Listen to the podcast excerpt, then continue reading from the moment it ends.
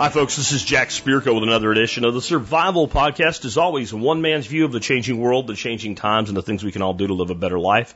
If times get tough, or even if they don't. Today is Monday, June the 28th, 2021, and this is episode 2901, and it's called Answers to the Most Common Questions I Get About Anarchism. And this actually came from a fantastic interview that I listened to on uh, what Bitcoin did, which is a great podcast by Peter McCormack. And I don't remember the gentleman's name that he had on, but I'll find the episode and put it into uh, the podcast notes for you today. Uh, but it was an anarchist that Peter had on, and Peter is basically at this point I would call him a a a, a strong minarchist um, libertarian that is on that journey that many of us take in anarchism. Some of us get there, some of us don't. And I was listening to that interview today when I was taking care of my ducks. And I was like, this is a fantastic subject to a show because I thought the guest was really articulate, really a great critical thinker and really smart. But I was like, man, I, I wish he was asking me these questions and I was giving these answers because I have similar takes, different takes, the same take with additional information, uh, all along the, the, the, that kind of vein. And on top of was thinking, man, there's a bunch of other questions. And I was actually thinking, man, I'd like to get, I'd like to get Peter on, uh, to get on Peter's show and I'd like to answer these questions for him. I'd like to give him a list of questions. And I was like, stupid, you have a podcast with a whole bunch of people that listen to it. Why don't you just answer those questions yourself? So I sat down today and I made this list of questions and I'm going to answer them. I'm going to do something else too. There's going to be a video version of this podcast, uh, not just audio. I'll put it on YouTube and that'll get it on Odysee.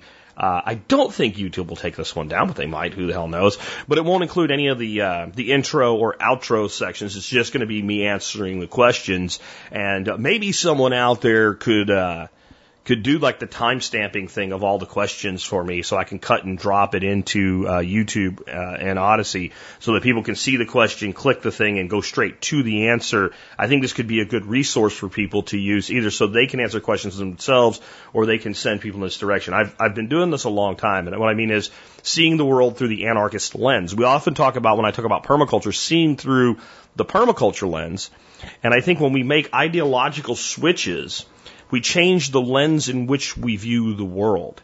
And I think like if you, I don't know if anybody that was born an anarchist, uh, in, in the sense that we use that term, right? Like most people as adults, they start off with a different ideology and then they become an anarchist. I think what that does and why maybe they have better critical thinking skills isn't just because anarchism maybe is a better way to see things, but because you've seen the world in more than one political lens. Because most people have only seen the world through one political lens. And I mean, I believe even if you were a Democrat and became a Republican, or you were a Republican and became a Democrat, you've still only seen it through one political lens. You've seen it through the lens of statism. Right? And most people don't even ever get to the point of seeing it through the lens of true minarchism, let alone anarchism, where most anarchists, over time, we kind of walk this walk. We are brought into this world we have parents, we have teachers, we have grandparents, et cetera. We have people around us. Everybody does the same thing. They make us freaking vote in high school for the presidential election, as stupid as that is. I remember the first time I ever voted for a president. The first time I ever voted for a president, it was Ronald Reagan. Wasn't old enough to vote. I was in second grade. And I voted for Reagan. If you would have asked me why, I would have literally said, because I think Carter is stupid. Huh. Maybe that wasn't such a bad answer after all. I actually think Carter was a wonderful human being and a terrible president.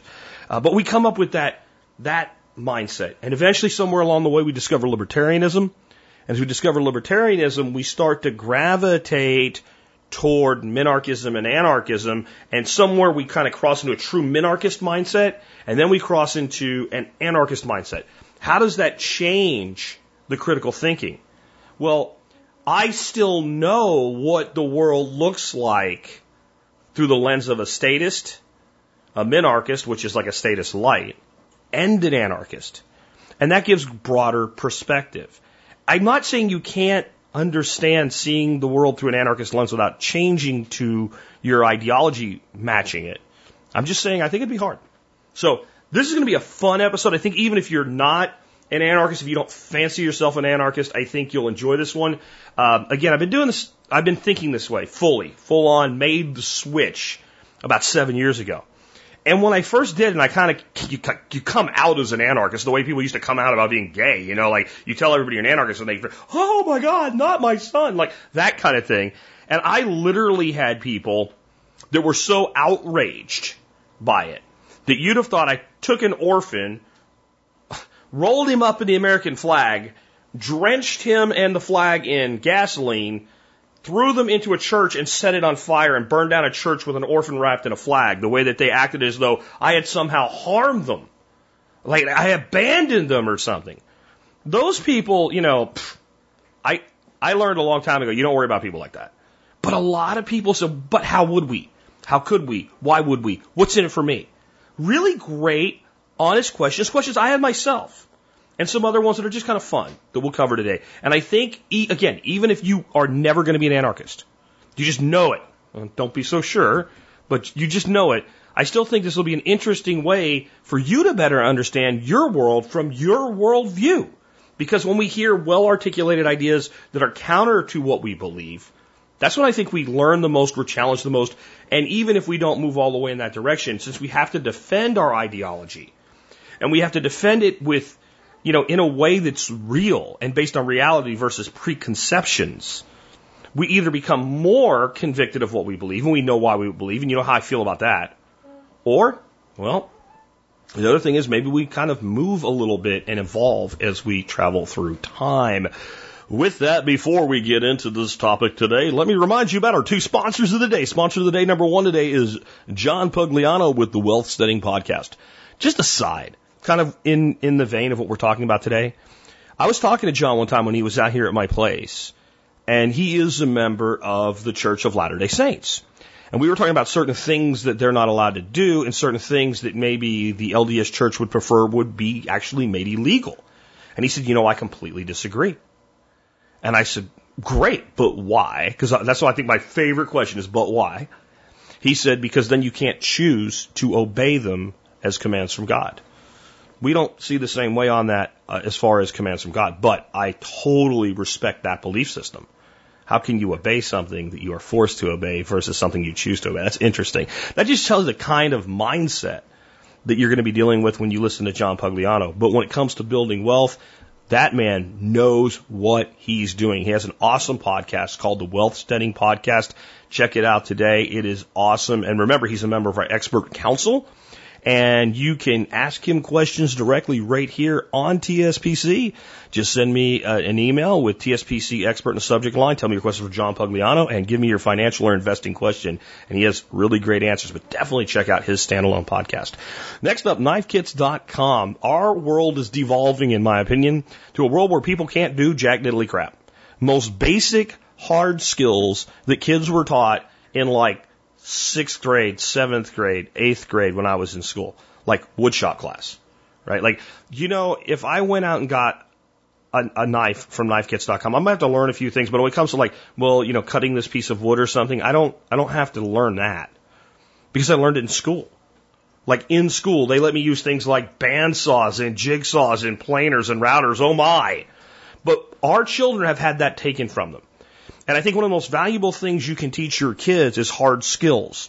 And if you teach your child a hard skill and at the same time create a family heirloom, how badass is that? That's one way to look at what knife kits can do for you. Check them out today at knifekits.com. And remember, they do a discount for members of the MSB. With that, let's go ahead and dig on into today's topic.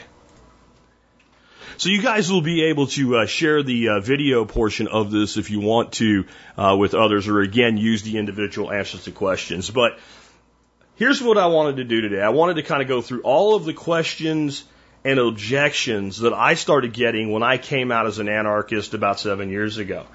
And I want to lead off with one that I'm actually going to end up answering multiple times as individual specific things, but I want to kind of set the tone for it. So the, the biggest question that I always get about anarchism can basically generically be summed up as but if we use anarchism, how could we ever solve problem fill in the blank? And what I would just like you to think about when you ask me that question is the fact that you're asking me that question tells me that we have that problem now. That, that's just all I want you to do coming into this from the beginning is just think about that. If you're like, well, how would we fix the fact that some children don't get a great education? So you're telling me some children don't get a good education now. But how would we fix the problem that people are poor and homeless? Do we have poor and homeless people now? So if you're asking me how anarchism is going to fix a problem that thousands of years of statism has yet to fix as an objection to anarchism, then it's not a very effective objection in my opinion. Now, I think it's a completely valid thing to go, okay, we're not, we've not yet solved this problem. We all agree this is a problem. The state does some things for this problem. What solutions might anarchism offer that could better solve this problem for us right now? And a lot of times you'll find that the best work currently being done right now to solve that problem don't actually require the state. A lot of times, like feeding homeless people, there's people that go out and feed homeless people that are not paid by the state to do it. In fact, there's people that have been put in jail for feeding homeless people. That's not exactly solving the problem. There's people that have tried to set up communities for homeless people as transitional communities using tiny houses and what have you. And some have been successful, but their largest impediment to ending up where you need them to be is what? It's the state. So to, to, to want to know what solutions an anarchy might offer to an individual problem is a totally valid question. And I would just say that it's, it's generally a good idea if you have a problem to have more than one solution to it. Because then we can figure out what works best. With government, we have one solution. The government will do it. And the government will control who else can do it and how they can do it and whether they can do it or not. That seems to me to be very limited. It would be like saying there's only one way uh, to make a basketball, and only one company should make a basketball. So if you want a basketball, you're going to have to buy it from Wilson Basketballs, and we're going to preset the price. We don't do anything else in society. Well, we don't do most other things in society that way. The next one is, but in an, an anarchy, wouldn't armed thugs take over society? Really? Wouldn't armed thugs take over society in an anarchy? Um, I want to be very clear before I start answering this. There's a lot of people in the world of anarchism that are big cop bashers. Every cop is a bastard or whatever. Every cop is evil. There's no good cops, whatever. That's not me. I look at it this way. We are all human beings walking a path and a lot of the path we walk is based on the hand we have been dealt up to this point by life. And there are a lot of guys out there, they're good men, good women. They're doing the best they can. They've chosen law enforcement. You probably weren't born an anarchist. I wasn't born an anarchist. The fact that I became an anarchist about seven years ago means that I lived most of my life as a statist. Right? And so we all are making the best decisions we can with where we're at. However, I will tell you that a cop is a gun in that it can be used to exert force. And I would tell you that our society is already uh, run by armed thugs and things like cops, other forms of law enforcement, uh, military, et cetera, all around the world are used to control society right now. The state in itself is force. So I would just simply ask you, do you think, since force is a reality in our world, that it's good that force has a monopoly? Should force and violence have monopolies in society? And, and I don't believe that they should. And I, I think that it's completely reasonable that I should be able to use force to defend my property. I don't think it's reasonable that I should be able to use force to take your property away from you. So I would say that if anything, uh, in, in a well-run anarchy, you would have a situation where there's less thugs in control than there are now. Because right now, every single person that owns a piece of real property in the United States, for instance, is extorted out of something called property tax. And how do you enforce property tax? How do you enforce property tax? With people with guns. And the person that's making the judgment call is the armed thug, even if they're not the one that comes to your house and does it. They're pointing the apparatus of the state at you the same way I might point a gun at you and demand your money. And if I do that, at least you can, you can resist me. And you have a reasonable chance of successfully resisting me if I'm trying to mug you. Also, if I mug you, I take your money, and what do I do? I go away not the state. The state wants their money every month, every quarter, every week, every year, depending on what kind of tax we're talking about. So you already have a, an armed thug society controlling everybody and everything. Every form of commerce is regulated, tightly controlled, and taxed. So we already have armed thugs running society. We have entire, you know, sovereign nations that never fired a shot at anybody, never did anything to any other nation, but they're acting in a way that one nation decides is not acceptable. We just don't like the way you're doing that. So they are then bombed with smart bombs. We drop bombs on them. We use cruise missiles on them. We send in the military. And you're going to tell me armed thugs would run society in anarchy? Okay, I, I fail to see how different that is. Next up, how would, uh, no, isn't anarchism just a childish belief in utopia, or isn't it really selfish thinking? These two kind of go together. They're coming from the same place. So there's this belief, and I don't know where it comes from, but there's this belief that anarchists believe if we just had our way, if we just had a society with the absence of a state, that everything would be utopic. Everything would be solved. Every problem would be solved. Now, we don't believe that. We're not promising that. I am not promising you that if we have anarchy, and, and the real meaning of the word, rules but no rulers, right, that we will have a utopia, that will solve every problem. That's not my problem. Or that's not my promise. That is the promise of the state. That if we just keep working at it long enough, we can solve every problem. Everybody can go to school all the way up to like three doctorates for free. Everybody can have a guaranteed income. Everybody can have great health care. Everybody can have everything equal. And not only equal, that everything can be equitable. It's the state that promises equity, and they're making a real push for equity now, meaning that we're all guaranteed the same results, the same uh, eventuality, that we'll all have an equal level of success. That's utopian and it's nonsense. You're right. It is nonsense. As far as selfish, it's also selfish. It is selfish to believe that a person who doesn't work as hard, who isn't as talented, who doesn't try as hard, should get as much as someone who is talented and works really hard and, and, and, and takes risks and gambles. There's a great line in the movie Harrison Bergeron. You should really check it out. It was put out by Showtime. I think you can find the full version on YouTube, by the way, still unless they took it down. But the, and the concept is it's in the future and there's been a second American revolution.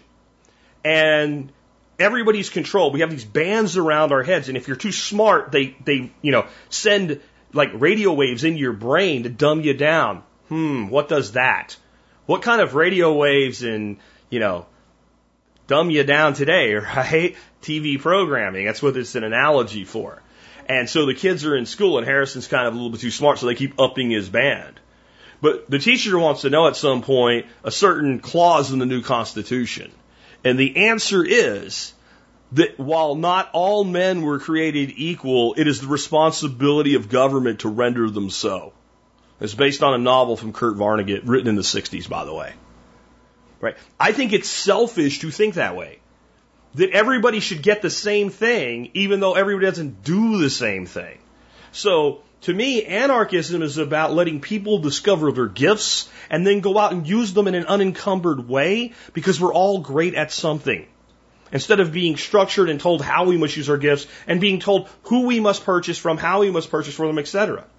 To leave those relationships open. It won't give you utopia, but what gives you is more options. And I believe in the marketplace of ideas, the better ideas over time tend to win.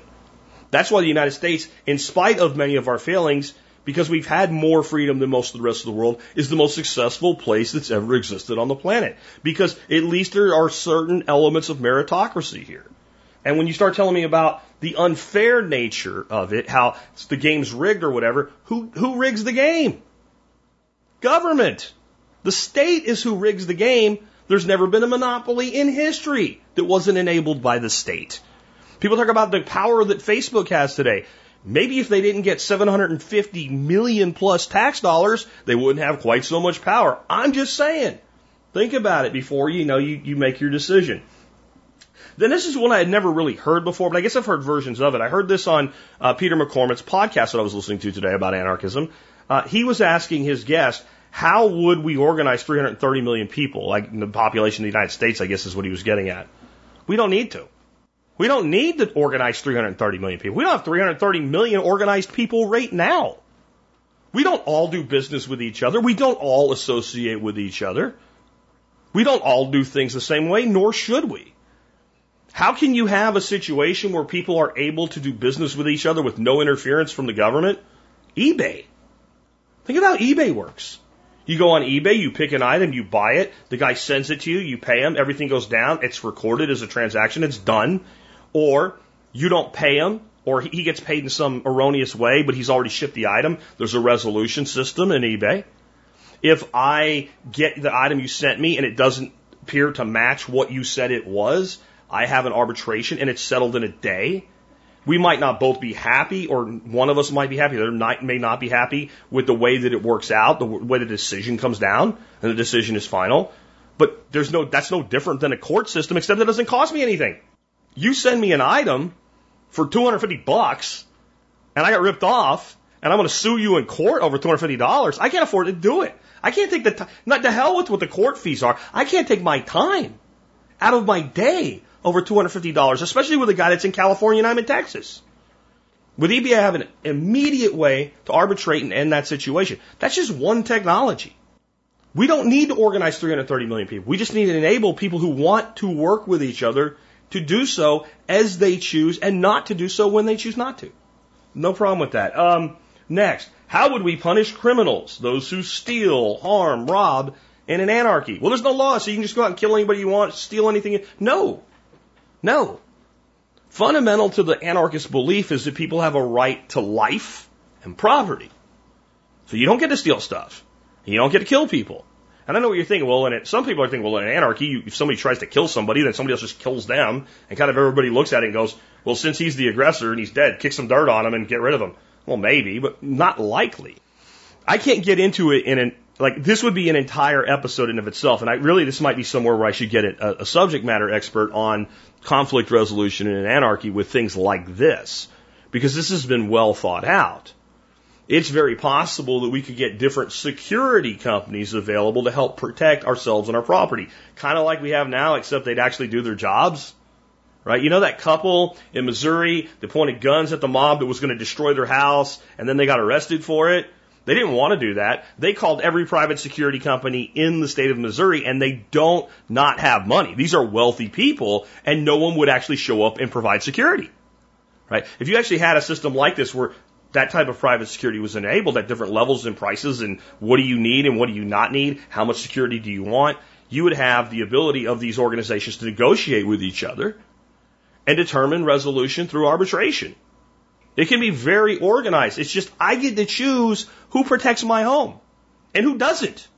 And, and I get to fulfill what role I can for myself and buy what I can. You know, like a free market. And there's a lot of other ways to do that. But we can definitely, like, I, I think you need to take into the context that humanity has existed longer in an anarchy than in a state based society. Civilization is somewhere between, best guesses are like 5,000 and 12,000 years old best we can tell right now, human beings have walked around as human beings with the mental faculties that we have today. We didn't have all the knowledge, but we had all the mental abilities we had today for at least 300,000 years.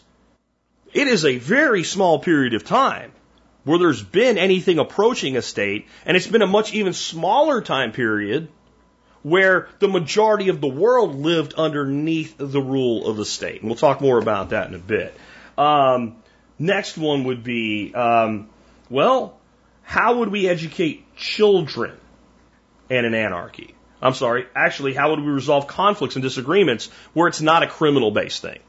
Let's say that we have a contract with each other and I'm supposed to, to do something and you pay me half the money up front and you're supposed to pay me the other half and I'm done. Very common the way that contractors work. Well, what happens today? We go to arbitration, but we go to arbitration under the state. Why can't you and I choose how we will arbitrate a disagreement when we enter the contract in the beginning? And with smart contracts today, with cryptocurrency, we could even write a smart contract that if you don't pay me, I get my money back, my deposit back. There's nothing you can do about it unless you want to go to arbitration, and then we have a way to do that. It's, it's not like any of this is hard. Plenty of people do this now. When I write a business contract with somebody, I put three levels of arbitration in it that are required. And when you sign that contract, we both agree, and this is enforceable by being the fact that law won't enforce it until the end. The state won't enforce it until the end. Here's how, what I mean by that. The first level of arbitration in my business contracts is that we will seek non-binding arbitration. That we'll go to a third party that we agree upon that's a non-binding arbitrator. That means the arbitrator is going to say, based on everything I've been told, this is what I think you guys should do. And then we will either agree to that or we will go to binding arbitration, which is also private. This is right now. And this is the best way to do business right now. This saves both sides a fortune in a disagreement, by the way. So we go to binding arbitration. That means that arbitrator is going to come down and say, this is the way it will be, and will issue an order that is enforceable by the state. You only use the state to enforce that arbitration in the event that the, the one party won't abide by it. You know what? It's never gone that far. It's never happened. Been in business most of my life. It's never happened. And I talk to people who do the same thing, and it's I've never heard of it happening. Because when you go to non-binding arbitration, both sides tend to like get their shit together and work on a solution because conflict is expensive. Conflict is expensive. And sometimes it just takes pulling out and having a little bit of perspective. So that'd be one way. There's many ways to resolve those types of conflicts. We don't need the state to do it. And I'm just going to go back to, do you think it's better that we have one option or multiple options? Shouldn't we as adults entering into contract and agreement with each other be able to determine our system of resolution of conflict should it arise without somebody else interfering with it? That's just my thoughts. I mean, I don't know. How would we educate children in anarchy? Again, this presupposes where I started. Will all children get a great education today, right? Well, well, no, but at least they get something. Well, do they? Do we have no children who end up being like 15 and illiterate? None? Oh, we do have. So see, again, you, what you're doing is you're throwing up this insurmountable problem, a problem that society's been working on for thousands of years and had yet to solve, and you have a single solution for it. We steal money from people in the form of property tax, which is a tax on productivity, and completely unethical. To, to look at somebody pays for their house 20 years ago, and you're still stealing their money under the guise of, well, we have to have schools. And that is the only way that we can educate children. And you'd say, but Jack, you, you're a homeschooler. You choose to operate outside that system. Yes, that's one of the things I do as an anarchist. Don't, don't think it's not harder for me to do. You know, the state socks me for about five grand in taxes on property every year. Don't you think I could provide an even better education for my grandchildren or maybe even have more time to help educate other people's children as a speaker or doing demos on my farm or things like that if I had that $5,000 back? Right? So if we didn't have to spend this massive amount of money that goes into this massive bureaucracy we call an education system, we would have hundreds of other options, very low cost options. Again, this is not 1800, it's 2021. There's plenty we could be doing right now to educate children for almost no money at all. And you keep hearing the talking heads on your TV tell you what?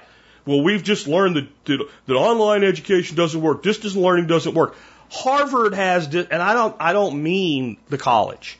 There is a Harvard high school that's $40,000 a year. Stanford has one too. The richest people in the world pay for their children to receive that education. So don't tell me it doesn't work. You know what doesn't work is a system that's based on equity versus equality, which is our, our, our, education system. You get this much as a teacher. After this many years, you get a raise. You get guarantees, et cetera. Everybody gets the same based on how long they've been there. And you take those people with no competition Teachers are not in competition with that. Everybody shares, everybody makes nice. No one really gets incentivized to do better. Great teachers exist. Again, I don't bash a class of people. Great teachers exist. And when they do great, they get paid as, as well as the person next door who basically holds the desk down and yells at the kids when they do stuff they're not supposed to and lets a TV screen teach them. They get paid the same. So when you then let parents see that in Zoom meetings, across millions and millions of kids, it looks really bad. That's just how bad it always was. But what if you could go, I don't like this teacher. This teacher's not engaging with my child. I'll pick my own teacher. You know, we're doing with my granddaughter right now. She's four. She's not even in, you know, official school yet, but she's learning. We do Outschool classes with her. And you should see her. The lady comes on and she's like, yay, she's, ex-. I mean, one day I need to video her just to show you how excited she is to learn about a new country or learn about a new animal. That's education. That's what learning should look like. I don't want to take away education from children. I want to give as many people, as many children, as many families the opportunity for that kind of education as possible. That's why I want to free us from the shackles of the state applying an education versus us seeking out the education we want. The one day I walked out after we just started doing this with using Excellus Academy, which is the organization we use to provide the homeschool curriculum for my grandson. And he was working on his stuff. And then he was on the couch and he had the dog up there with him. I came back out about 20 minutes later. He had a mat played out on the floor. He was taking a nap with the dog. And I'm like, as long as he gets grades, I don't care. And I came back out about a half hour later. He was back on the couch. The dog's outside. He put the dog out and he's finishing up his work. Why can't education look like that? It can. It will never look like that for the most people in a state dominated society. So I would say that we would have better, more flexible education for more children if we stopped robbing people to put people into what is really an indoctrination today. Do you want your children taught critical race theory? And even if you do, I bet you're, I bet you they're being taught something you don't want taught. No matter what you, what your political stripes are, I guarantee you government does something with your money that you consider reprehensible. So one thing we all have in common. There's no place it's more true than the education system. I'm asking you, how great is our education system really in the current system? I don't think it's very good. Next, um, how would we defend ourselves at what we think of as the national level? National defense. Now, surely in an anarchy we wouldn't have, you know, an American federal government imaginary lines on a map and all that, right? But we would still like, you know, there's there are 330 odd million people that live here. There are other countries. Maybe the United States becomes an anarchy before China does, and China's like, well, look at that. We'll just go over there and take over. You know, again, I think what you're you're equating is defense equals state.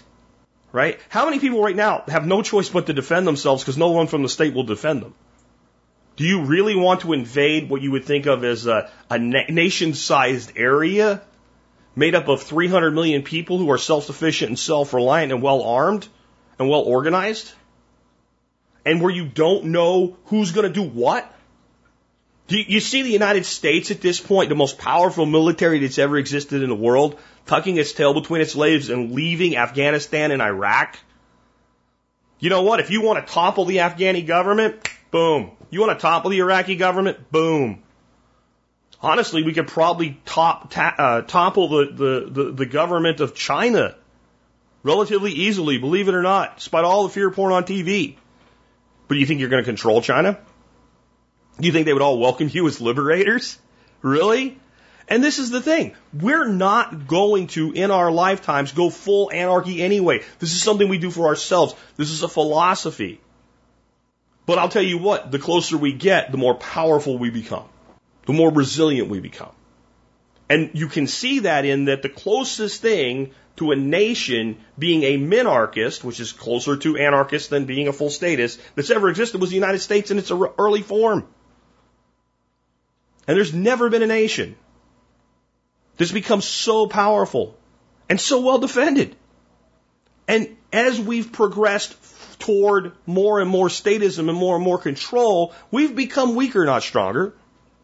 Do you really think our military and our defense is stronger today than it was just five years ago? If you do, I'm sorry, there's one word for what you are. It's delusional. We have top generals in the United States Army saying the biggest threat we have is white rage even if you believe that systemic racism exists, even if you are very much an activist and you believe there's a problem with racism in America, that statement on its face is a statement of complete and total lunacy. I mean, I don't care if you're out, I don't care if you're out marching in BLM parades. You should still look at that and go, whoa, whoa, whoa, wait a minute. What's wrong with this guy? He's running the damn defense of the nation. This is where this kind of thinking leads. Because when you have a state, you want every problem solved. So when a problem's not solved, you need somebody to blame. More on that to come in a little bit. Um, next one. If anarchy's so great, why hasn't it been tried? Why are there no successful examples? When you got up and got dressed today, did somebody tell you what to put on? No? You made that decision for yourself? All by yourself? Really? If you, if you bought a coffee on the way to work, did somebody tell you where to go get it? Or did you have a choice? You could either go to Starbucks or go to Joe's Coffee Shack or make your own coffee or not go to work because you work. Like, how do you make those decisions every day? Anarchy's all around you right now. Anarchy is simply how humans self organize without needing to use force on others to get what they want out of them. So we have anarchy all over us right now. Did somebody tell you who to marry? Did somebody make you get married? Or did you decide not to get married?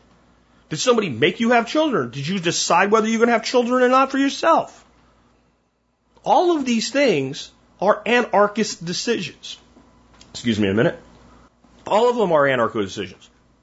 All of them are ways where we choose for ourselves our destination in life, the way we want to live our, our reality.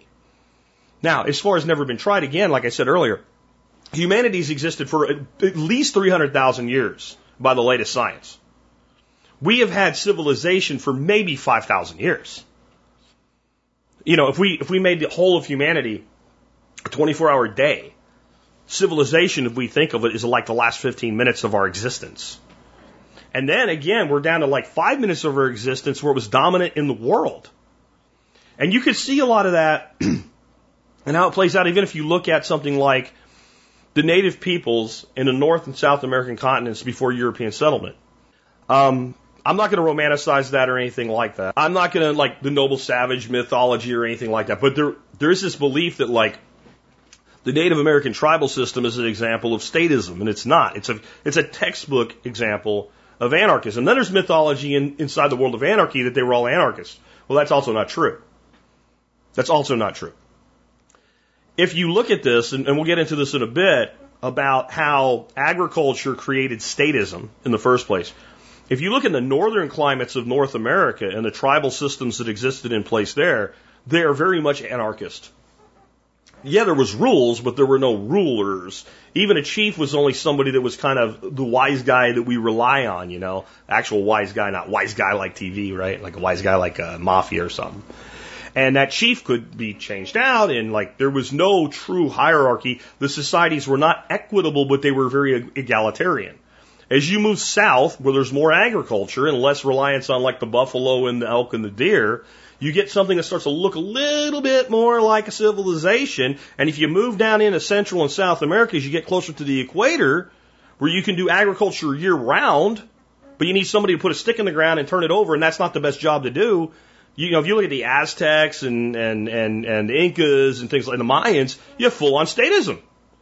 And those societies kind of existed, you know, right in with each other.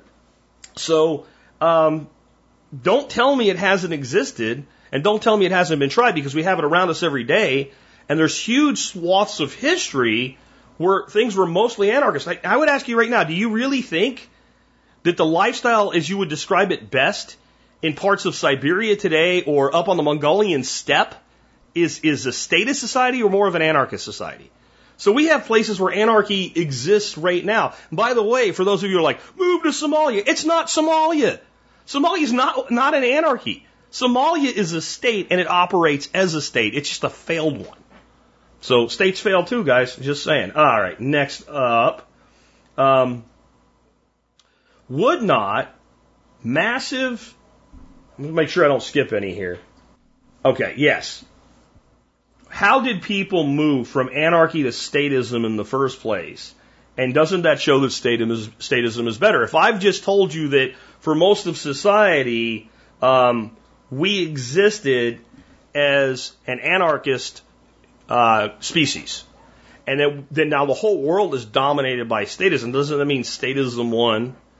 And doesn't that mean that it's a better situation? It just means that the sociopaths and psychopaths really like the idea and they use it to control you very effectively. And it does have a lot to do with agriculture. And there are some things that break this, so don't be that guy that's like, you know, during a sci-fi convention talking about, well, in episode 37, 51, you said this, and in episode 21, you said that, and how does that, and you're acting some actor who just doesn't even remember the script, right? Like, don't try to be that technical with this. So there are places that break this, where it's very easy to do ag in a more northern climate, or it's very difficult to do it in a more southern climate, like if it's pure desert. But in general, the closer you are to the equator, the more you can rely on plants for food.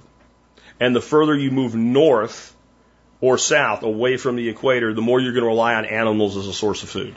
And you can argue with that all you want, and all you have to do is look at the historical record, and you will see that's the case. The further north people are, the more carnivorous their diet was, period. And if you think about a, a, rainforest full of figs and mangoes and stuff, it's pretty obvious why. Mangoes don't run away and they're there. And when you're up in, you know, South Dakota in the wintertime, if you don't kill some to eat it, you're going to starve. So what happened was, as they began to figure out, hey, we can actually plant things and make them grow, and as people began to build up around that and form early civilizations, for example, the Egyptian civilizations, it became apparent that, hey, we need people to do this work. And we started to create a class system because certain jobs were more or less desirable. And the more people we had, the more people could break off and do things like make knives or make tools or rule over others, you know? And then as that became more and more successful, we ended up with this commodity. That's why like all the, all the civilizations were built around storable crops like wheat and barley and legumes that could be dried, right? And so we, we built a society around this storable food. And then when it's just a little town doing it, well, that's pretty easy to deal with. But when you have thousands and thousands of people living this way and you end up with this massive storage of food that people are going to have to live on until the next harvest or maybe even during a drought for two or three or I believe the Bible even says at one time it was seven years in, in Egypt that storages of grain needed to be used to feed people. That's pretty valuable. Those guys over there might want to come steal it from you. Well, we're going to need security now.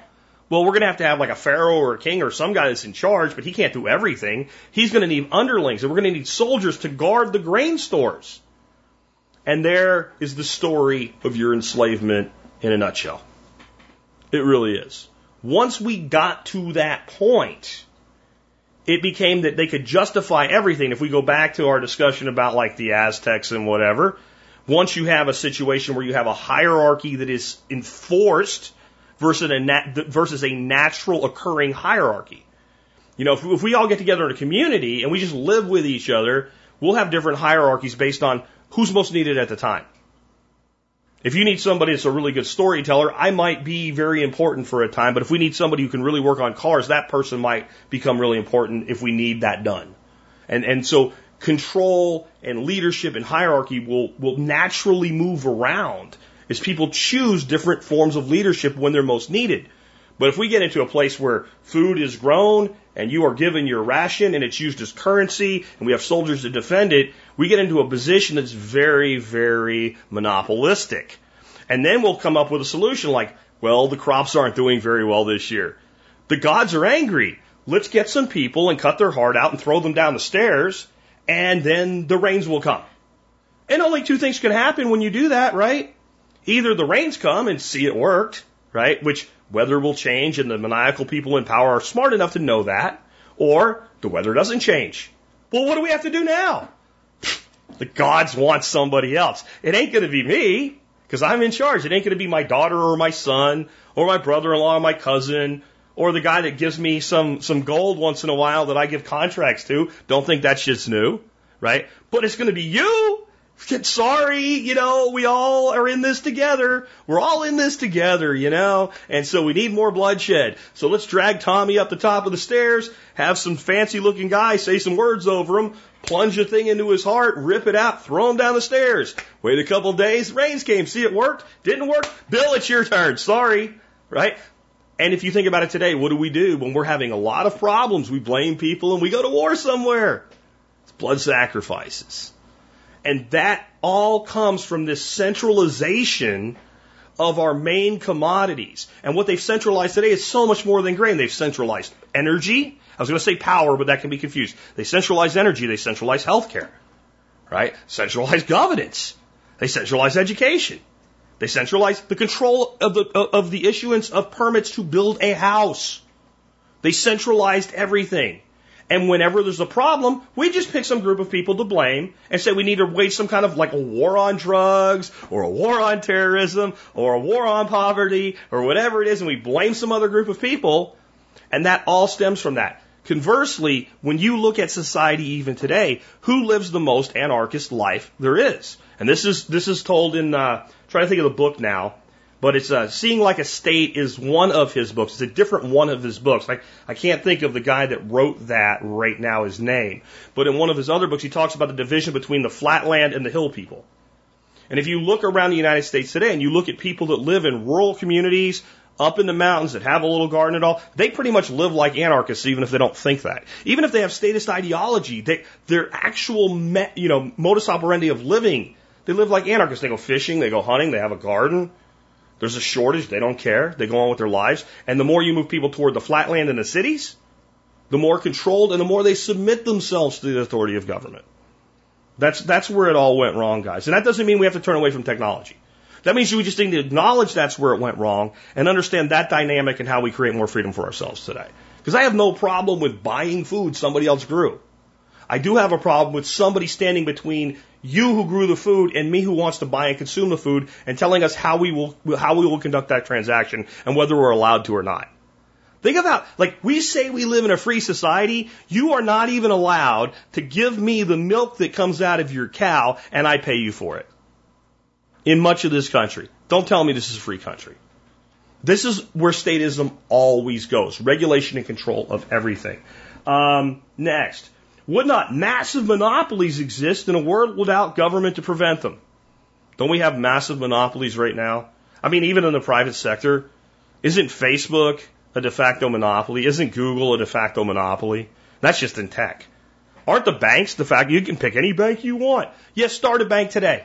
Go ahead, start a bank right now. Go get some backers, get some money, and start a bank without the banking cartel letting you in the door.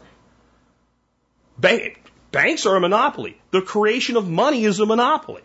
Well, it was a monopoly until those, those damn god anarchists came out with their cryptocurrency. But the banks are literally able to print money at will by loaning it to you for your promise to pay it back. They don't loan you money. They create money that they give you. People think that like the way the bank works is I put $100 in the bank, and since they have to have a 10% reserve, they can load out $90. No, no, that's not how you print money. That's, that's amateur hour, guys. No, if I put $100 in the bank, the bank can loan out $1,000 and hold the 100 as a 10% reserve. Where do they get the, where, where do they get the thousand bucks? You, when you go and you borrow money and they write a check and give you a check for a thousand dollars, they printed it just like the Federal Reserve does, which they make up.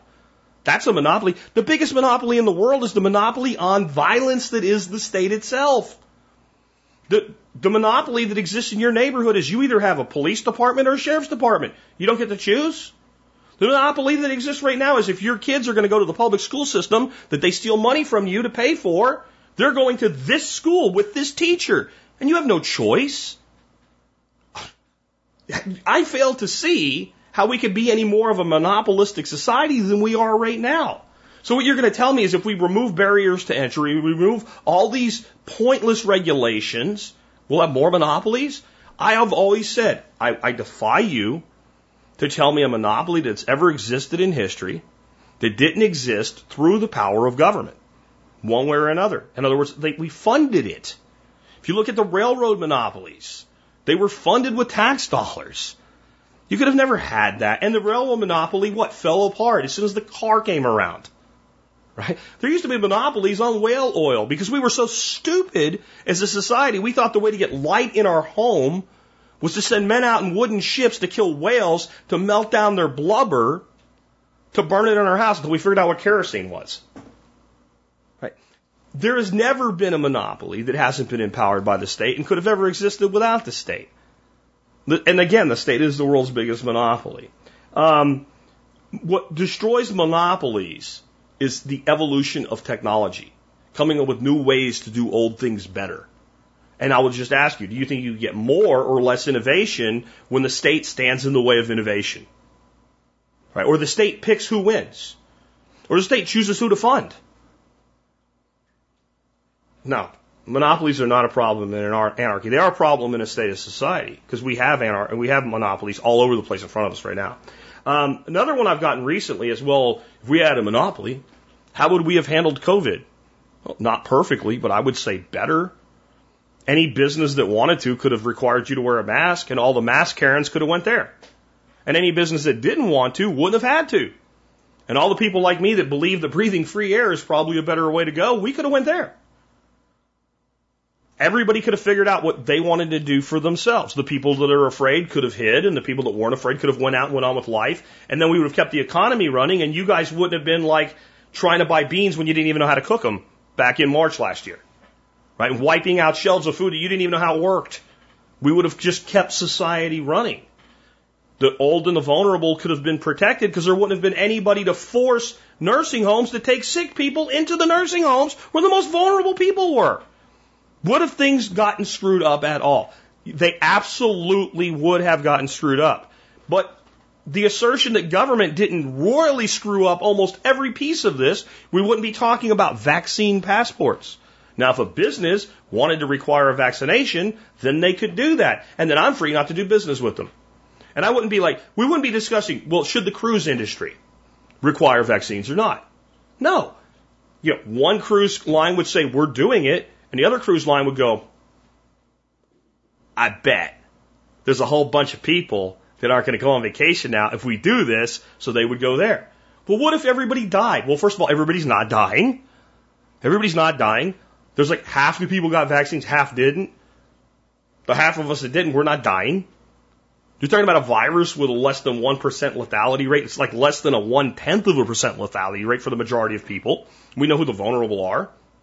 If I'm old and I have congestive heart failure and I'm not vaccinated and I'm like, screw it, I don't care, I don't have long to live anyway, I'm going to go on a cruise and I'm going to go on a cruise where I don't need a vaccine and I die, that's my choice. That's my decision. I just read an article of a, of a moron I posted on social media today that is saying that, it's a writer for the Daily Beast, going to restaurants and seeing children indoors without masks on is terrifying. It's like a horror movie. Those people should have a place that they can go and live the way that they want to live, and the rest of us who are not clinically insane should be able to do the same thing. And over time, markets will rectify problems. That doesn't mean perfection. That does not mean utopia, as I said earlier. It does mean that we do have mechanisms for these problems to be solved if we'd let people work on solving them. And if it turned out that we were wrong and we all started dropping over, we would change our behavior. We've never shut down society for something like this before, ever, ever. And we shouldn't have this time. And if you don't believe that at this point, I have to ask you, have you looked out your window lately?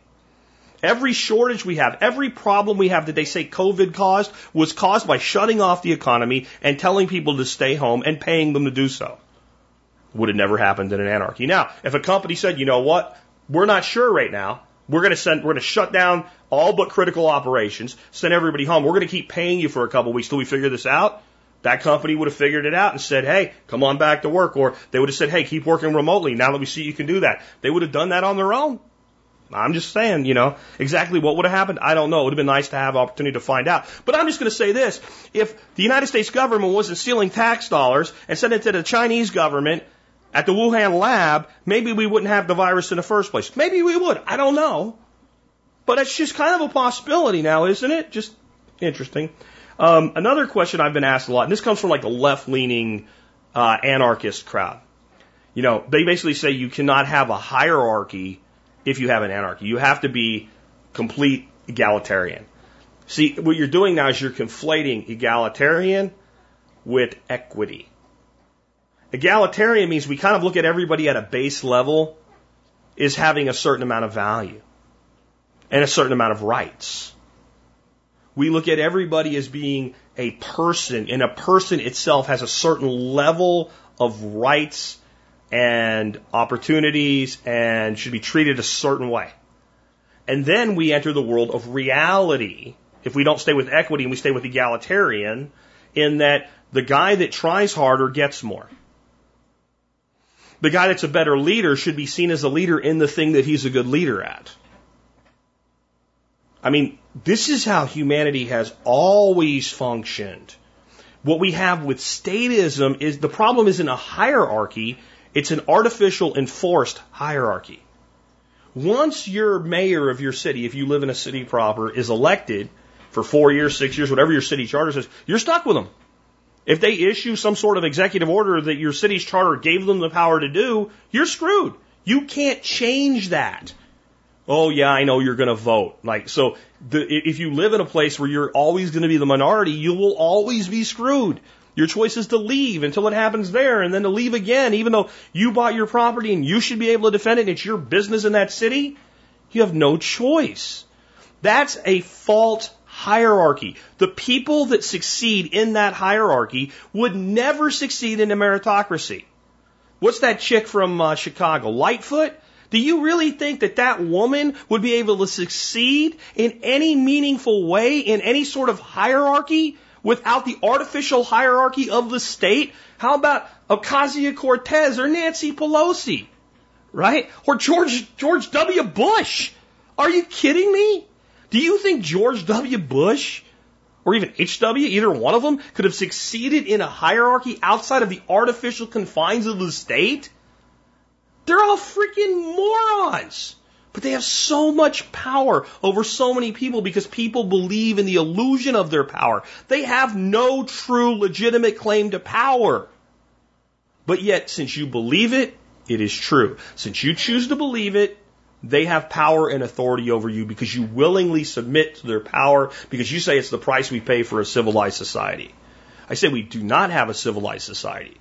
Because a society that exists where one man can be grabbed by another man and everybody's okay with it because he possessed a plant and thrown into a cage is not civilized. A place where an old person paid for their home in 1965 and loses it because they cannot afford the property taxes on it is not a civilized society. Not figuring this out and installing an anarchy in our world today is the price we pay, is, is why we pay the price of not having a civilized society. This is not a civilized society. Nothing about this is civilized. Taking a person who threw their heart, their guts, and their soul into their business for 20 years and telling them, you can't operate your business because we have determined it is not an essential business, is not a civilized society.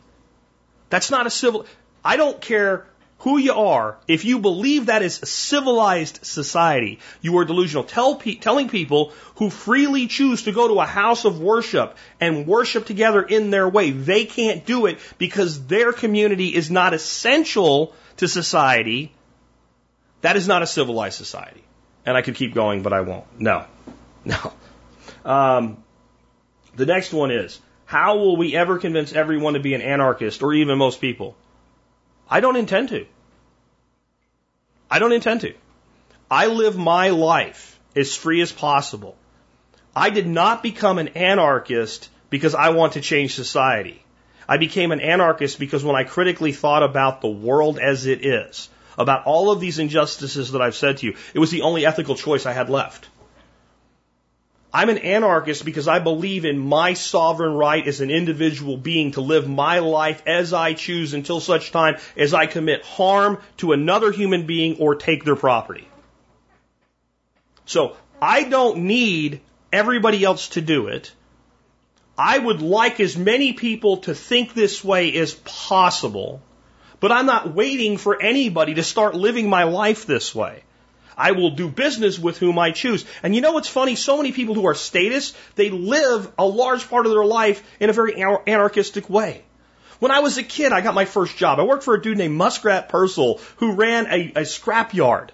Okay? He ran a friggin' scrap yard. I pulled parts off cars and he paid me cash. All of my uncles, all of my family, they were like big time Democrat liberals. You know why my name is, my, my actual name is John. My, my name that I'm called is Jack. Do you know why that is? Because they named my father John and called him Jack because my grandparents practically worshiped JFK and he was John called Jack. That's how Democrat these people were. And when I started talking to them, I said, yeah, you got a job? Yeah. you're working for a Muskrat? Yeah. And I'm, they're like, was he paying you cash under the table? Yeah. Good boy. They'd slap me on the back. Good boy. You keep that money. Wait a minute.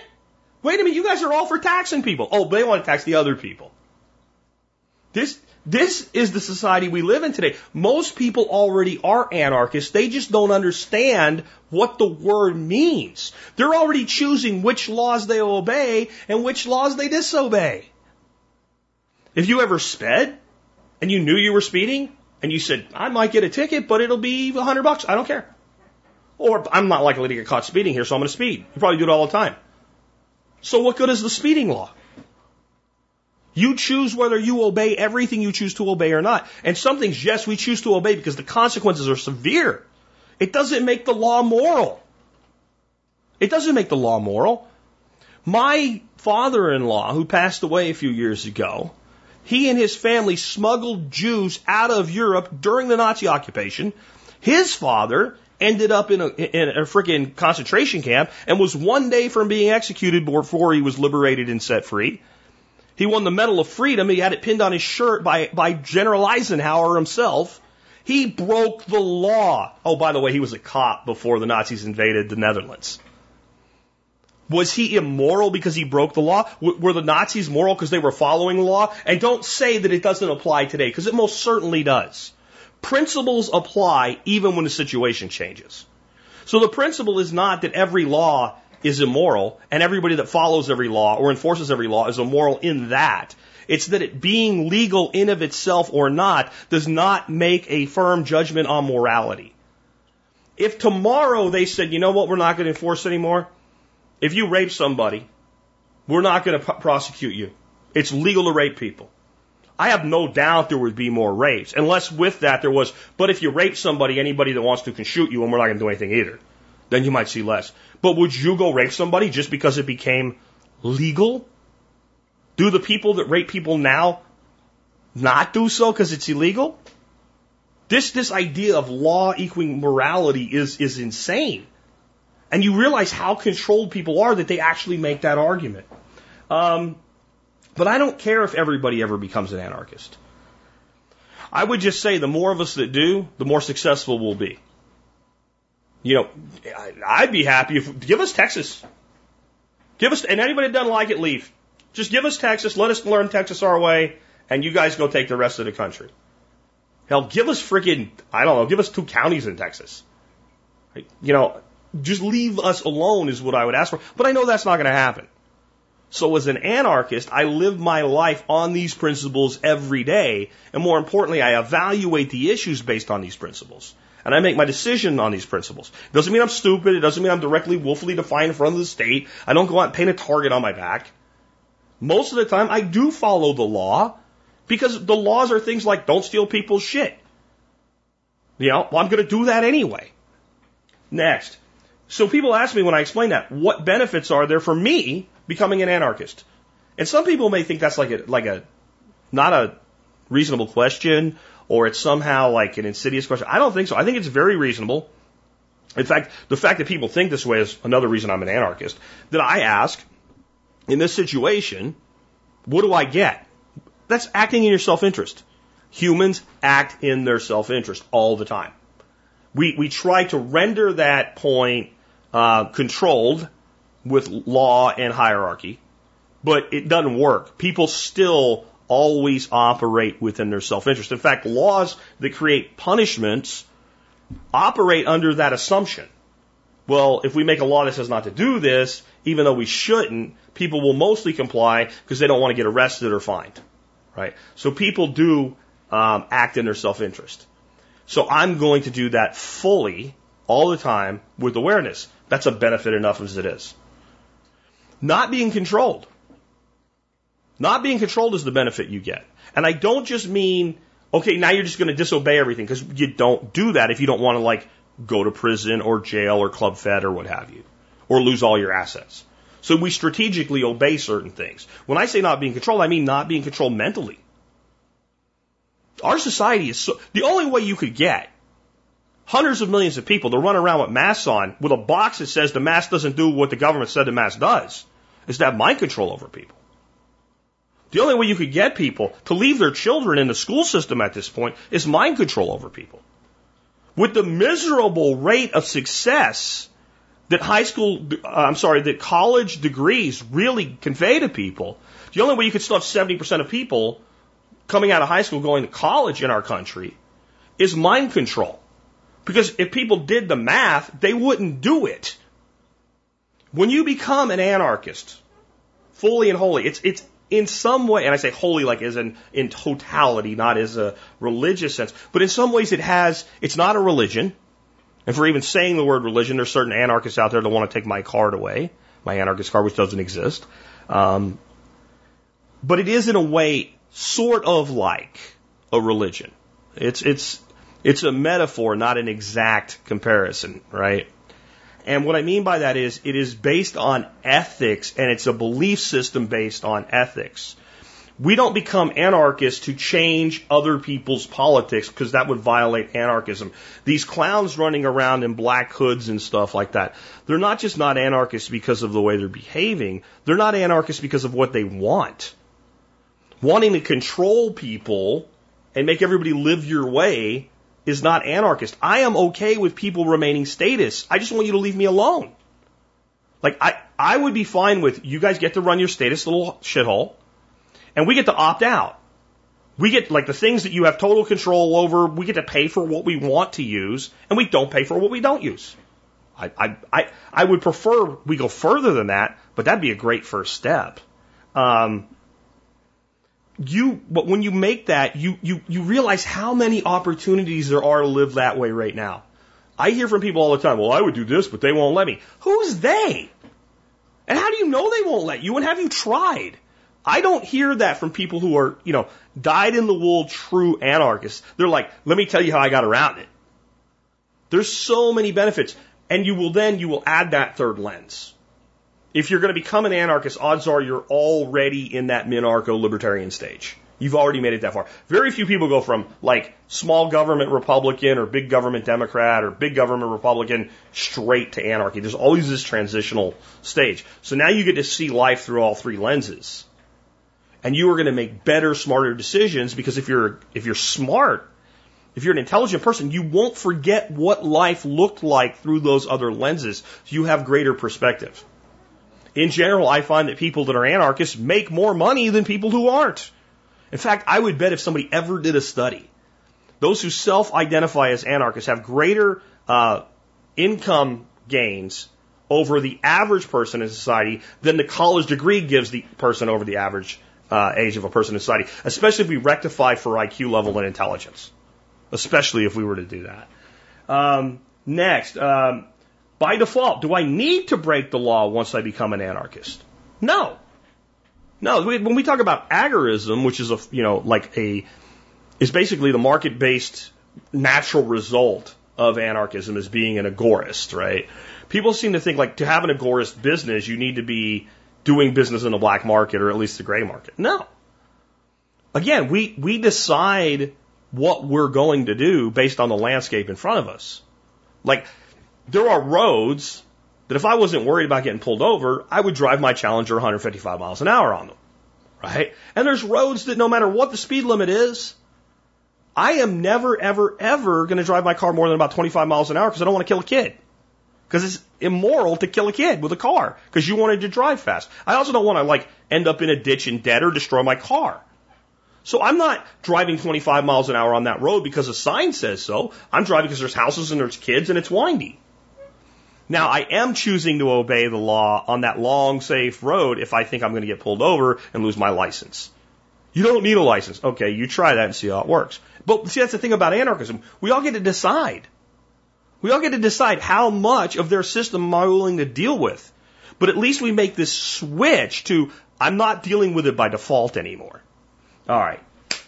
Next up, um, if anarchists mean what they say, this is what I've had thrown at me even when I was just a libertarian. Why do they use public resources like roads and parks, et cetera, like that? As I said, let me make sure this microphone comes with it. Uh, as I said earlier, I am I am fine with like if you want to talk like that, I'll I will pay my taxes for roads to use the roads. I'm okay with the roads.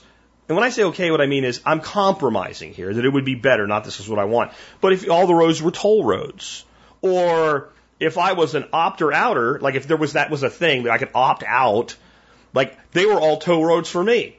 Okay, fine. Fine. I'd much prefer that other people are able to build roads wherever they want to and wherever they can and decide how they pay for those roads, because we would have roads in an anarchy, I, I promise you that. But the reality is we're not given a choice. And so if I need to get my car from my house to a store right now, I have one way to do that.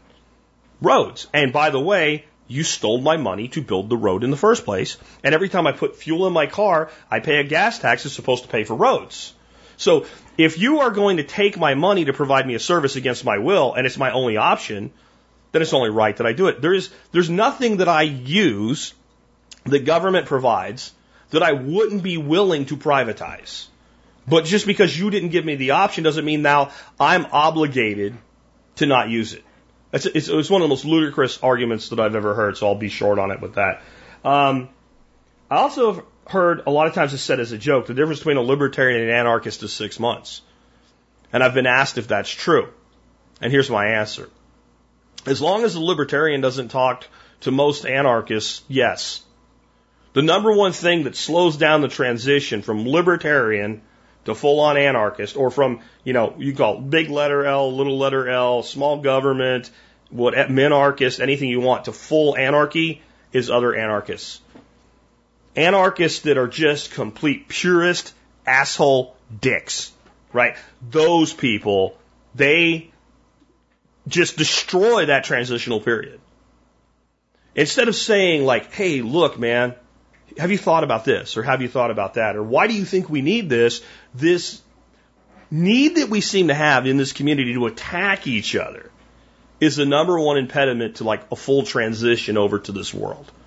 So those of you that are anarchists, you've been anarchists for a while, maybe you forgot what the world looks like through that statist lens, through that transitional lens. Maybe back up and have a little bit of grace and be a little bit more decent with people that are moving into your direction. And maybe that transition would be six months. Because I'll tell you, it took a hell of a lot more six, than six months for me. And it was because when I asked these questions, instead of getting answers like I'm giving you today, I got answers like, shut up, you statist asshole. You're an idiot. You don't know anything. Okay. Or like when I ask things like, well, where has anarchy ever been tried? Instead, instead of saying, well, like here's places that exist and here's how it exists, like I did today, you get like, you get somebody to say something, just because something doesn't exist doesn't mean it can't exist. It's true, but it's not an answer to the sincere question. So I think that if you want to move people from libertarian, small government minded, as, as quickly as possible to this world that many of us that are listening to this today live in, then being decent to people is probably the number one way that you can make more of that happen. Next, why do anarchists call anyone else who's not an anarchist a statist?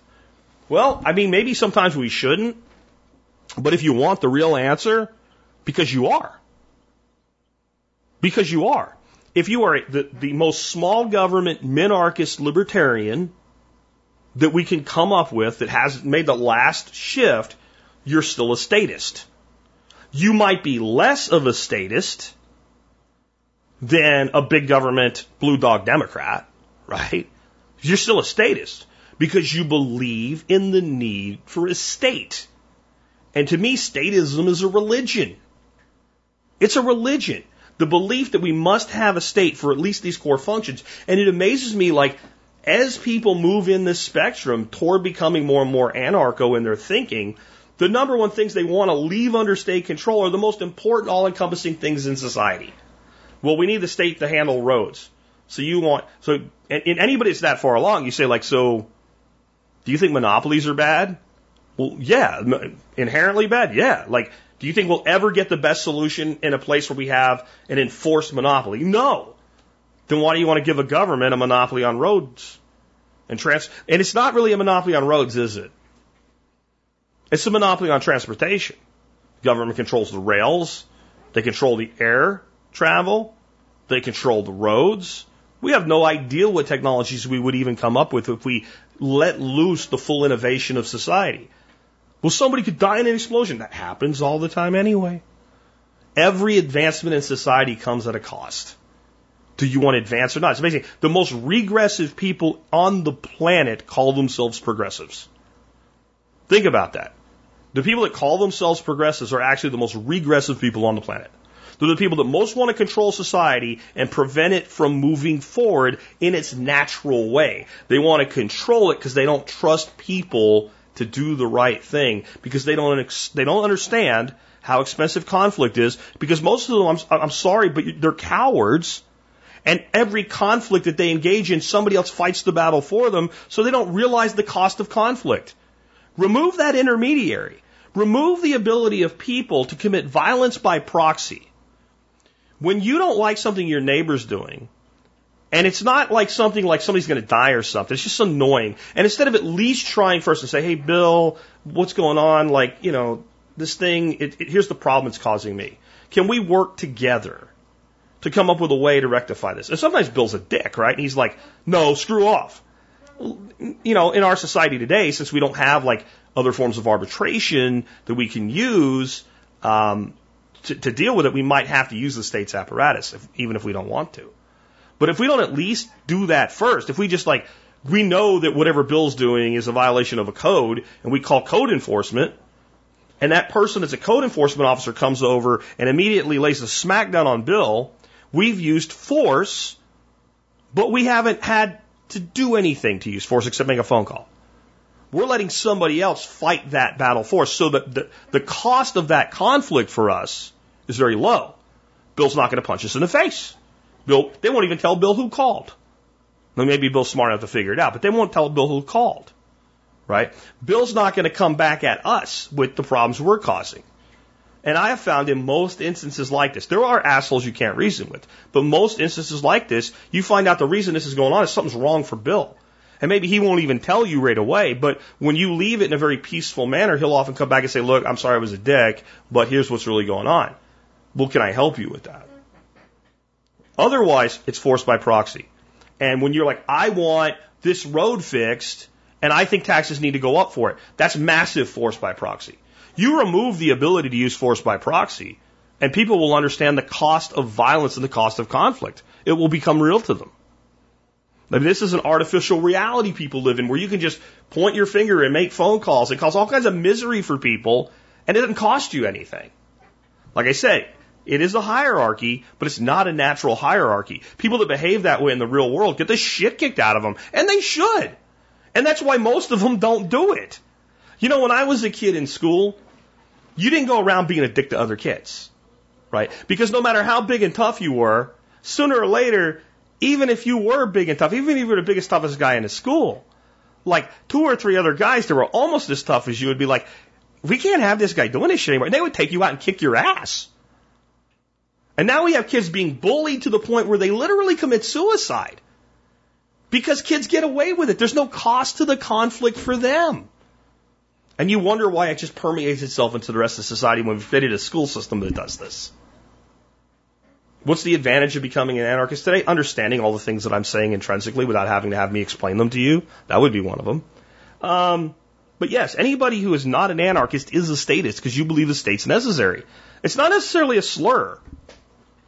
Like, you know when it's a slur? It's when a Republican calls a Democrat a statist.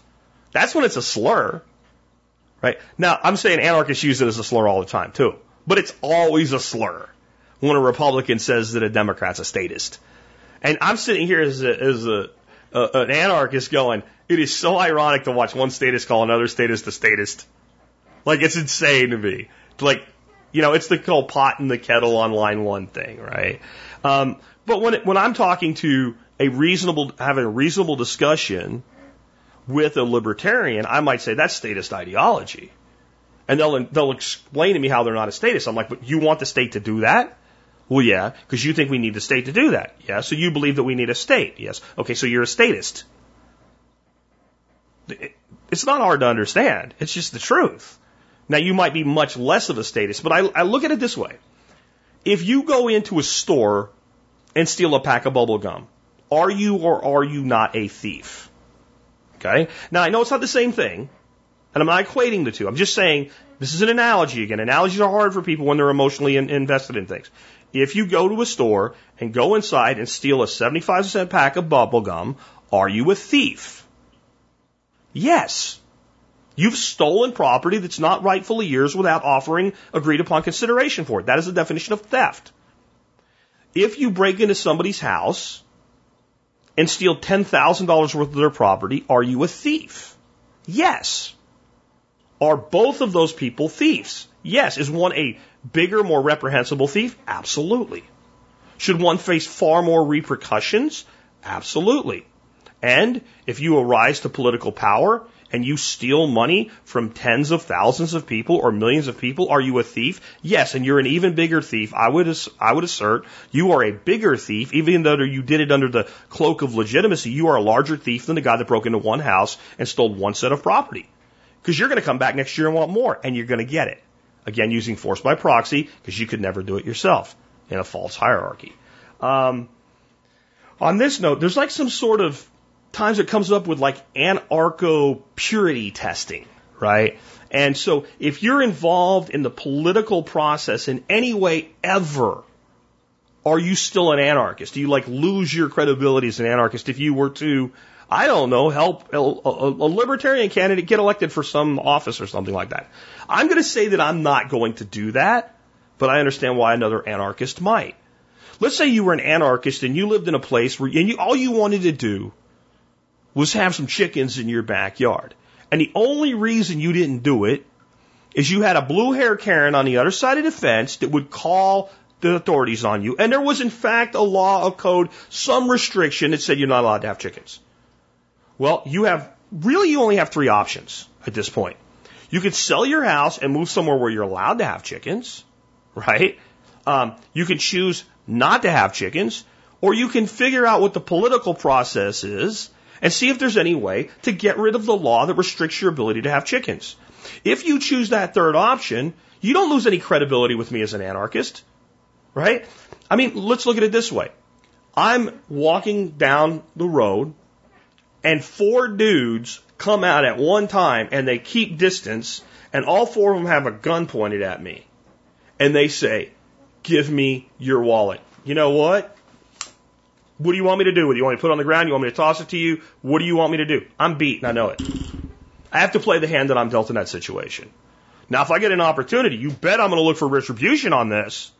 But at that moment, I'm in that scenario and my ideology doesn't count for anything. So all I can hope is that using appeasement, right, which is one of the six methods of dealing with aggression, appeasement is a legitimate means. That's what I must do in that situation. If I'm if I'm Bob and I want my chickens and the only legitimate play I have is a political play, it's wholly right that I make that play if I think I have a reasonable chance of success. Because I don't see, and this is the thing, I'm not using the political process to take away a right. I'm using the political process to regain a right. And I think that, you know, the right to keep an animal is a pretty basic right. And if I'm not a dick, and the reason that Karen Bluehair next door doesn't want chickens is because she thinks they're noisy, you know, I won't have a rooster.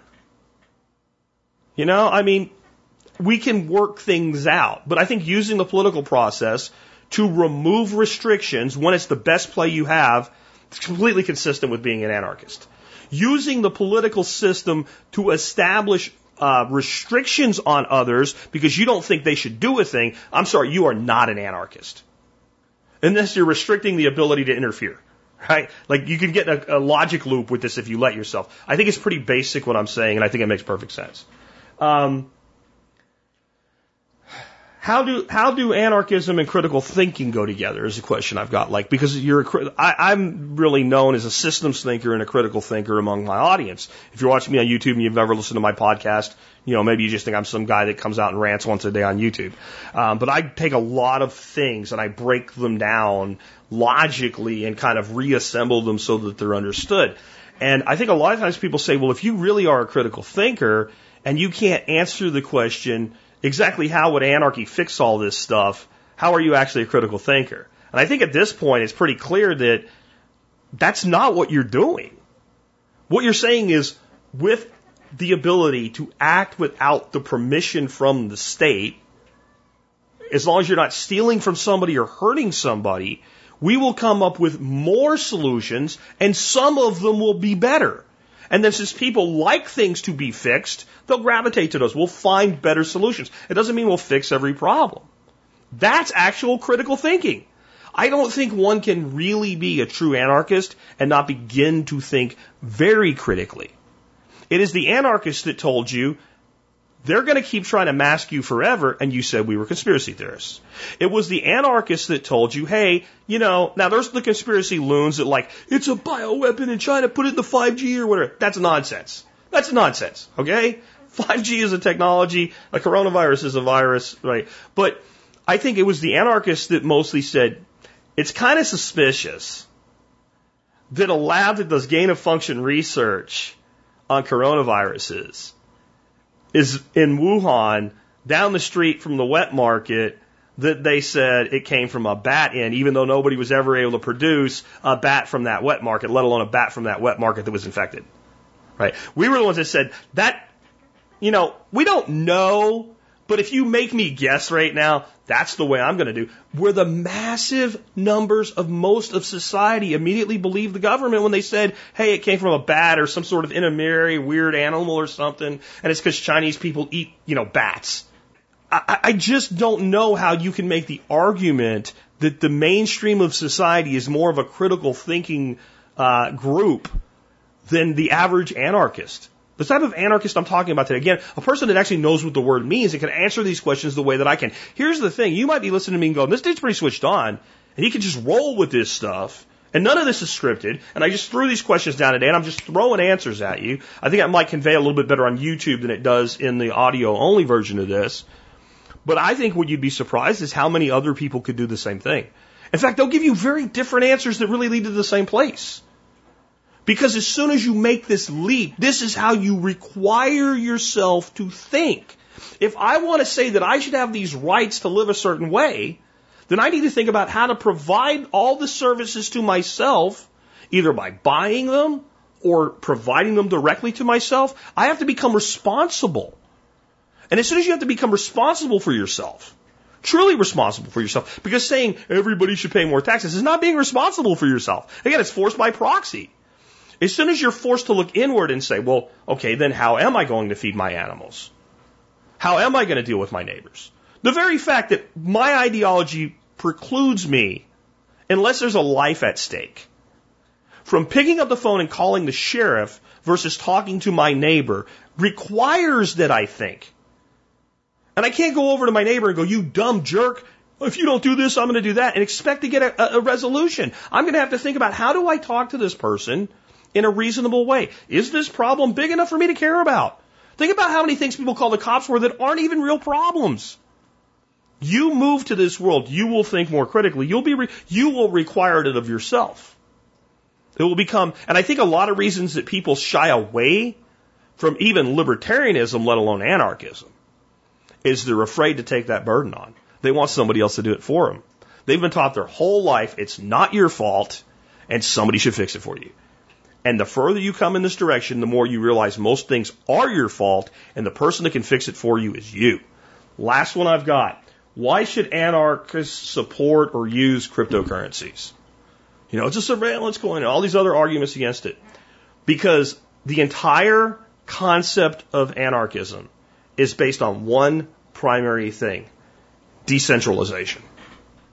The anarchist solution to every problem, or I should say, all the solutions that anarchists would generally propose to any problem. Because we'd have one problem, 20 anarchists, and 20 potential solutions. In fact, you might have 20 anarchists and 40% potential solutions, because each one might come up with, well, we could do this or that. Right? That's all predicated on decentralization. You can't have a central authority and be an anarchist. That's like the one thing you can't have. Cryptocurrencies are decentralized. Which one will win? Which one will be best? I don't care. It doesn't matter. An anarchist should look at everything in the world that's available to them and see it as a tool. And say, based on my goals and obligations and things that I have at this time in my life and things I want to accomplish, does this thing enable me to accomplish that or not? And I would submit to you that I am huge on cryptocurrency. You guys that watch my channel, listen to my podcast, you know that. I think cryptocurrency is, is, is one of the most exciting technologies ever created. But if you look at everything I just said and your answer to, to does this technology get me closer to where I want to be? And your answer for right now is no, then you shouldn't worry about it. Did he just say that? Can you re- really be an anarchist and not be a crypto enthusiast? Absolutely. Can you be a crypto enthusiast and be an anarchist? Yes. And I think that I, I save this one for last because it doesn't really matter that it's cryptocurrency. It matters that it's anything. It matters that it's anything. You know, if you say, what would you eat as an anarchist? Where do I live? Do I live on the coast? Is there free seafood out there for me to go pick up? Do I like seafood? I'm going to probably eat seafood. Right? Do I live in a really great city with great restaurants that haven't been shut down by the government and I have lots of money? I'm going to eat whatever the hell I want. Why? Because I am going to evaluate what's best for me, for my family, for the people I care about, and I'm going to use the tools that are around me. Cryptocurrency is just a tool. The internet's a tool. Like people say, why do you use you know YouTube when you're so against all of text censorship? Well, let's see first of all if they don't take this. Like, does this video survive? That's what I'm waiting to see. Will it survive long enough to get sucked over to Odysee? I hope so. I really do. But because it works.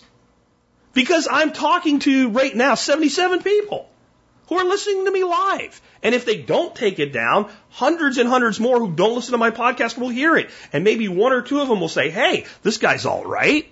Maybe they'll reach out to me. Maybe they'll form a relationship. Maybe something better will happen in my life. Maybe something better will happen in your life that I'll never even know about. Since that's my goal, to liberate as many people as possible in their minds so that they can build the life they want instead of telling other people how to build the life that I want for me.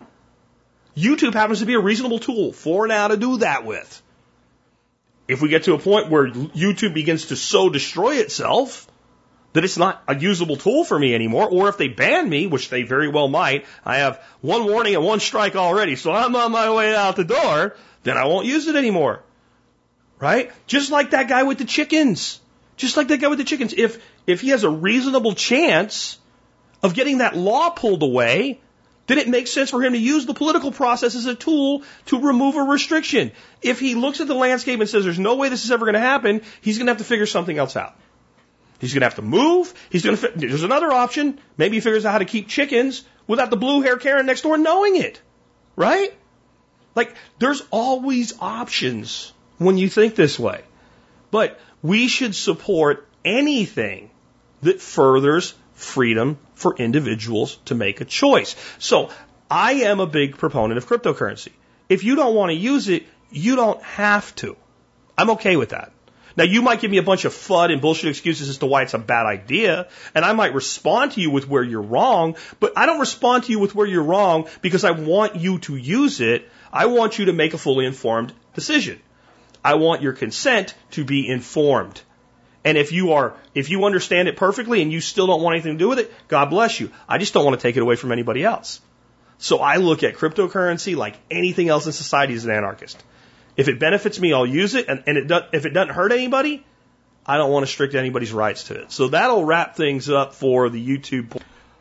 So I don't know exactly when that will become available on Odysee. I don't know exactly how live streaming works, but all of the center of that content is and was live streamed on YouTube. So if they don't take it down for because I use certain words like vaccine and COVID and you know 5G or whatever, um, then it'll be available. And it'd be kind of cool if somebody went through it and time stamped uh, all the questions for me because I don't know if I'll get to that. Uh, if you want to do that, email me uh, about it before you do. Uh, because if somebody else has already said they're going to do it, I don't want people wasting their time. So if somebody's already doing it, there's no reason for that work to be uh, replicated. TSPC in the subject line, as always, for everything. With that wrapped up, let me remind you guys, if you like the show and the work that we do, you can always do your online shopping starting at tspaz.com, T-S-P-A-Z, tspaz.com. And no matter what you buy, you will help the Survival Podcast and the work that we do. And uh, today I don't have an item of the day for you. I have something I think that's even more valuable something that I kind of kick myself that I didn't tell you about a long time ago. It's called Amazon Renewed. I have featured some items that tend to stay in stock on Renewed, but most items don't. And I think the thing about Amazon Renewed is it can save you, especially power tools, electronics, etc., things that are expensive. It can save you hundreds or thousands of dollars a year depending on what you purchase and what your habits are and what your needs are. It's an amazing program, and I don't think people really understand what it is. What people think happens, let's say Bill goes to Amazon, he buys a cordless drill. He uses it for a while and it breaks. The motor burns out, he drops it and it cracks, whatever. It's in the warranty, so he sends it back to Amazon. And then Amazon has technicians and they fix it and then they sell it as a used product to you as a renewed product. They actually did something to fix it. Sometimes small repairs are made, but in general, most renewed items are either there was an accessory mix missing and they obtained the accessory or they're selling it now like it was supposed to come with a battery maybe and the battery was maybe it came with a battery and a charger and the battery was or the charger was bad they just throw that away they sell it as a bare tool. That would be another example like but generally it's brand new equipment. Or bill gets the drill and his wife goes you have enough drills. And he's like shit and he sends it back or somebody buys something and just decide they don't need it, or somebody gets something as a gift and they return it. Like, because once that happens, Amazon can't sell it as new. So just like used car salesmen started car, calling cars pre-owned, they took return and they called it renewed because it sounds cooler. And I'm not saying nothing's ever fixed at all, but in most cases, it's all it is. And this is the beauty of this. For a long time, there was a, a pretty thriving business uh, that involved, and it's still done, but it's like you, it'll make sense as I explain this. You could go to Amazon and they would say, you know, we have a pallet full of stuff undisclosed, and this whole pallet is all returns, and it's uh, seven hundred dollars. And people would literally buy a pallet full of return merchandise without knowing what it was, get it, clean it all up, fix it up, etc., repackage it, and sell it as used items or returned items, sometimes on Amazon itself and they might buy seven hundred dollars worth. Of, so there's videos of guys like buying a seven hundred, eight hundred dollar pallet and selling over you know ten thousand dollars worth of material. Like that happens. Well, Amazon's a very data driven company, and they started figuring out like there's certain items that will sell and sell fairly quickly if we just put it back in the box and we'll make more money or we'll recover more of our loss this way. So what you'll see when you go on Amazon, you will not see, you know, um, Joe Blow's brand of cordless drill. You'll see DeWalt, you'll see Milwaukee, you'll see Ridgid. You'll see the same power tools. You'll, if you go into a pawn shop, you always see them because the pawn shop guy knows if I put this on a shelf within a certain amount of time, someone's going to buy it and they know how much they're going to get for it. It's like that, except that shit's all busted, old, used, and this is brand new. Recently, I bought a cordless angle DeWalt angle grinder. The one I wanted, and I've wanted for a while, but I didn't really need it because I have a plug-in Black & Decker one. I don't use it very much, but it's kind of like the last thing to complete my complete my set. 165 bucks new. 165 bucks new. I went on renewed, and it was 84 bucks or something like that. I bought one. I was going to feature it on the show, put it on the blog. There was only like six in stock, and I'm like, if I put that out on the air, it's going to be gone. Like if I even put it in as a item of the day, like within five minutes of putting it out on social media, it's going to be gone. So I have some friends that I knew that were like big DeWalt guys, and I was like, hey, do you see this? And uh, literally five minutes of text messages, and they all sold out. That's how good a deal it was. It's not always that good a deal. The write up I have for you today at the website explains some of the things to think about. Um, one thing is warranty, like a tool might come with a one or two year warranty. Anything on Amazon renewed generally comes with a 90 day Amazon warranty. So you have less warranty. But again, you're paying half the price. Sometimes you're paying 25% off, what have you. And if it's a good quality item, that generally doesn't go bad, right? Um, but not everything in a renewed store will be deeply discounted. That's something else to know. It won't be deeply discounted all the time. You need to check. But whenever I'm going to buy something, if it's something that seems like maybe it would be available renewed, I always check. Just put the ni- exact name of the item in and put renewed next to it when you do a search. But start at TSPAZ, right? Um, and, you know, not everything will always be in inventory. Like just because you see it there today doesn't mean it will be there next week, next year, what have you, or it'll be the same deal. It fluctuates based on the return, how many people return what. Some things get returned a lot, so they always seem to be around. A lot of the Ninja food products seem to get returned, so generally, like a lot of the Ninja Foodi and the Ninja little, uh, the blender, which I love the Ninja blender. I've recommended that. It's usually on sale way cheaper than what you can get it, and it's usually available, but not always. And the last thing is sometimes there'll be an item you'll find in the renewed store that's not from Amazon renewed. It's a third party seller. And I think it's a bug in their software that matches products. So when that happens, you'll see available from, you know, two sellers, one seller, whatever. Click here for options.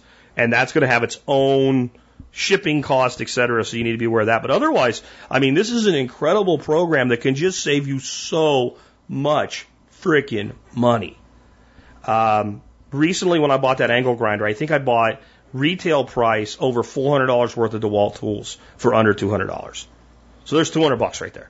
It was more than 200. I don't remember exactly what it is, but um, I, I just like I need to let people know this, and I don't have it yet, but I think I'm going to add a link on the main T-Spaz page. You know, I have one that's like shop for all the today's deals at Amazon or anything you're looking for. I think I'll add one straight into the renewed store so people remember it's available. And remember, you would get like an email or a text message or something, depending on which you know whether you subscribe to my email, uh, daily email, or my Telegram, or on social media. You would have a direct link to this. Right now, you'll have to go to the site and look it up. But I'll put a link in today's show notes as well uh, to this article because I think this is going to save you. You know, if you've ever been like, I don't know if I'll save enough money to join the MSB, hey, maybe join one year. Because if you use this at all, you, probably your first order, you're going to save way more than the cost of MSB, definitely in your first two. With that, let's wrap things up with our song of the day today. You know, talking about anarchy, we got into some discussions about injustice and the way people are treated and the way that we have an artificial hierarchy. And this is actually a really good song to fit in that vein. Um, though I bet the people that produced it politically don't come at it from the same angle I do. This is by Everlast and it's called What It's Like. It tells three different stories of people that are dealing with things and are just treated like shit. And I won't go into them individually because we're pretty long today. We're at an hour 41 uh, on the recording timeline here. But I just would say that I think society would always be better served if people had more options as to how they solve their problems. And that a, a society where people have to solve their own problems, where conflict is expensive rather than inexpensive, where conflict is something you have to deal with personally rather than be able to make a phone call, uh, or rather than being able to just use basically the power of the state as a form of mob violence. As a society would probably be a little bit better to each other in the long run. With that, it's been Jack Spirko with another edition of the Survival Podcast.